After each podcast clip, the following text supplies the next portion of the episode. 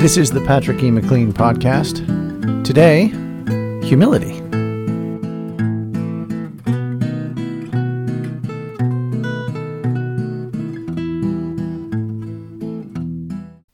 Humility.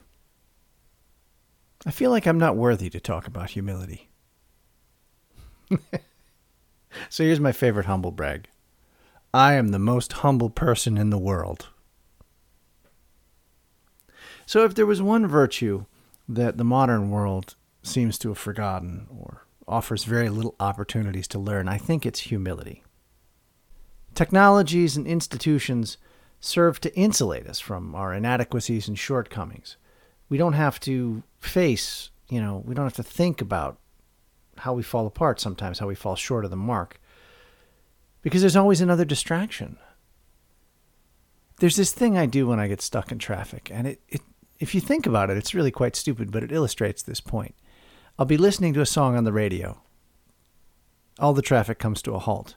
And then when I'm frustrated, I'll start changing the song on the radio, as if changing the song on the radio is going to fix the problem of being stuck in traffic or distract me from whatever it is. People do this with their phones all the time. You know, I'm, I'm in a situation where I'm bored or I'm uncomfortable, and they'll pull out their phone and they'll look at something. But I think one thing that leads to humility is if you go somewhere and you sit down and and think. Not not a meditation technique, not some, you know, crazy mindfulness fad. Just give yourself a minute with no input and see what is going on inside you and what comes out of what's inside you. And there'll be thoughts, feelings, emotions, ideas, and not all of these feelings are going to be good. And if you examine you know your own behavior your conduct over the past few days you're going to find things or you know years or whatever you're going to find things about yourself that that you don't like all that much and you might have to focus somewhat on your fail- failures. So i think part of the consequence of having something to entertain us all the time is that we don't we avoid thinking about such things. And i mean honestly in one sense who, who wants to think about how they're less than adequate what that does is it, it denies you that not having that pause, it denies you access to to some stuff that's inside you that's always there, right? That uh, St. Francis of Assisi said there are wild forces within us. Let, let us turn the mills that fill the sacks that feed even heaven. I always love that quote. But understanding that we're not always completely in charge of what's going on inside us uh, is also very humbling and it doesn't have to be spiritually humbling. This can be scientifically humbling. Like if you look at the neurology or the biology of a person, we're an amalgamation of systems that evolved over, I don't know, a billion years. Uh, that that not billion years can't be right. I have to look this up, but what happens is we've got you know a subsystem for fear we've got a subsystem for being pursued we've got a subsystem for fleeing we've got different emotions we've got you know different eh, down to different types of muscle fiber. All of these different things have stacked up you know. You can think that you're in charge your ego is in charge of things but um, as soon as your brain stem says listen they're making some bad choices here it's time to pass out. You're, you're no longer in control. And you can't you know you can't consciously control your digestion.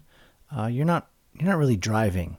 Well, actually, driving is the right analogy. You're you're driving the car in that you are giving an input to the steering wheel and the pedals, but you're not in control of the car. You're not actively monitoring the temperature of the trans- transmission. There are other systems that are going on there, and you're not even in control of where the car goes. You're in control of the input, and most of the time it works out for you.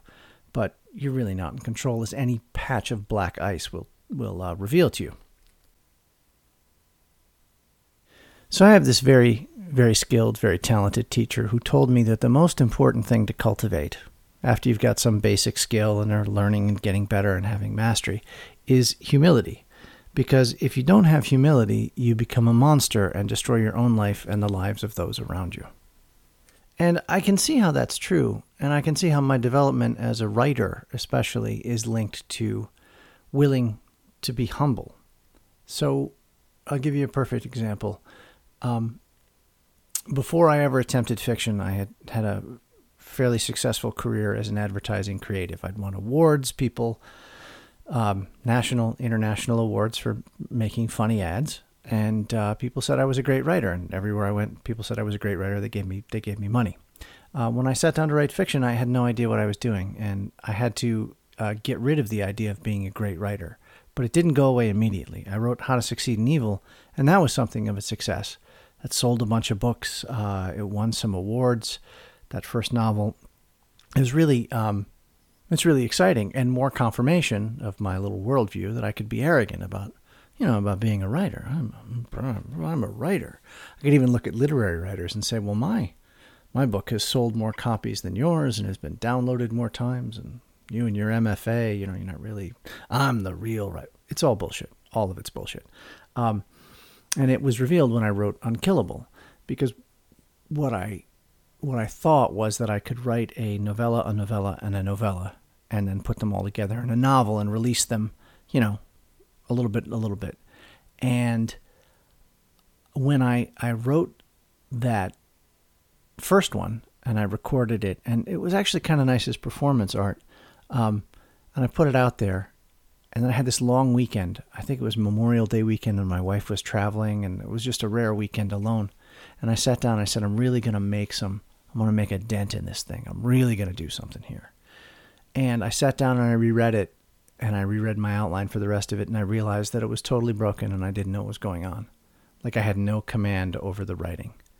Um, yeah, it was just, it was, it was so humbling, and for about two or three hours, I was just devastated. And then I started really thinking about and researching stories and saying, you know, other people don't have this problem. There must be something I don't know. And the learning is on the other side of that painful and humbling moment so I find that this is especially important with parenting for me. And there's this conversation that I have with my son. I've had it twice, and it's been a good conversation both times. Uh, and it goes something like this: It's it's Have you ever been a kid before? And my son says no because you know it's a crazy crazy question. And I say, well, listen, I've never been a dad before, so I don't really know how to do this. I mean, I have some ideas and I'm trying the best I can, but this is the first time I've ever done this. So you're going to have to help me and we're going to have to work together to figure this out together. And that conversation gets really good results. But you have to have a level of humility and it's it allows you to see the truth. Like G.K. Chesterton said something about the most important jobs in life can only be done by amateurs, right?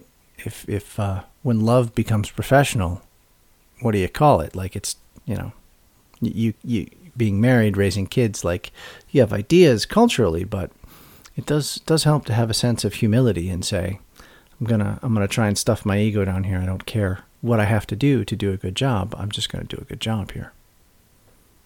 In the interests of full disclosure, I should point out that I also have a daughter, and I have never had that conversation with her, partially because she's two and a half, two and a bit, uh, and secondly, because she's a terrorist and she can smell fear. She's a totally different human being than my son, and I don't know. I mean, she might just she might just decide to take over. I, I have no worries about her making her way through life. Um, it is just her world, and sometimes the rest of us are just living in it. But that's a that's another fine example of humility. Just because, you know, you think you know something when you have a first child, it's it's not true. It's not true at all. Ask any parent who has more than one kid. Uh, they're all different, and your your arrogance is is quickly removed from you if you think that um, the first kid taught you anything that will save you with the second kid when things get tough. You, it's uh, humility. So there you go. It's uh, my very humble episode. I hope in some way it helps you rethink your place in the universe uh, in a way that makes you more productive and a better person. Because what we don't think about of the virtue of humility very much is recognizing, in some sense, that you're the underdog or lacking or it's not going to be easy.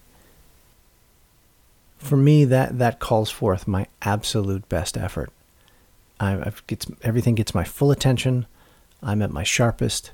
I have to call on all my resources, and I bring everything I can out of me because humility reminds you, and it's correct uh, that that the world can be more complicated. Situations can be more complicated and difficult than they seem. Sometimes, um, like if you're writing a first novel, it might be better to uh, be arrogant uh, and not realize how much trouble you're getting yourself into.